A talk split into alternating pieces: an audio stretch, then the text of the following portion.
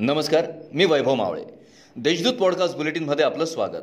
आज मंगळवार नऊ ऑगस्ट दोन हजार बावीस. ऐकूयात जळगाव जिल्ह्याच्या ठळक घडामोडी. शहरातील रस्त्यांवर पडलेले खड्डे हा नागरिकांसाठी कळीचा मुद्दा ठरला आहे दीड वर्षापासून शहरातील खड्डे आणि नादुरुस्त असलेले रस्ते यावरून नागरिकांमध्ये प्रचंड असंतोष पसरला आहे या असंतोषाचे पडसाद आणि महापालिकेच्या महासभेत उमटले. सर्वपक्षीय नगरसेवकांनी खड्ड्यांच्या प्रश्नावरून आक्रमक होत महापालिका प्रशासनाला धारेवर धरून आरोपीच्या पिंजऱ्यातच उभे केले. जैन इरिगेशन सिस्टीम्स लिमिटेड व भवरलाल अँड कांताबाई जैन फाउंडेशनतर्फे स्वातंत्र्याच्या अमृत महोत्सवानिमित्त शहरात नऊ ऑगस्ट म्हणजे क्रांती दिनापासून ते सतरा ऑगस्टपर्यंत आकर्षक रंगसंगती असणारी विद्युत रोषणाई केली जाणार आहे.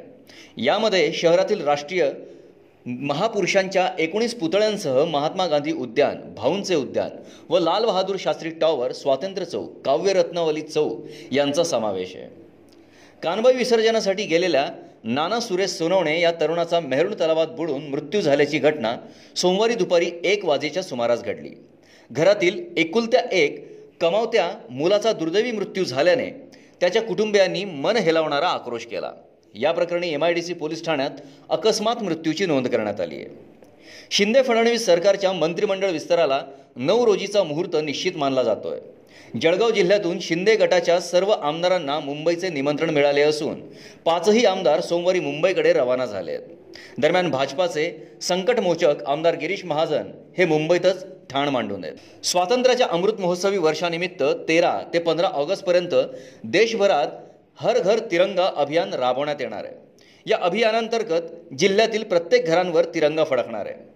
तसेच जिल्हा पोलीस दलाकडून शहरातून तिरंगा यात्रा काढणार असल्याची माहिती जिल्हाधिकारी अभिजित राऊत पोलीस अधीक्षक डॉक्टर प्रवीण मुंडे यांनी पत्रकार परिषदेत दिली आहे. या होत्या आजच्या ठळक घडामोडी. आता वेळ झाली येथेच थांबण्याची.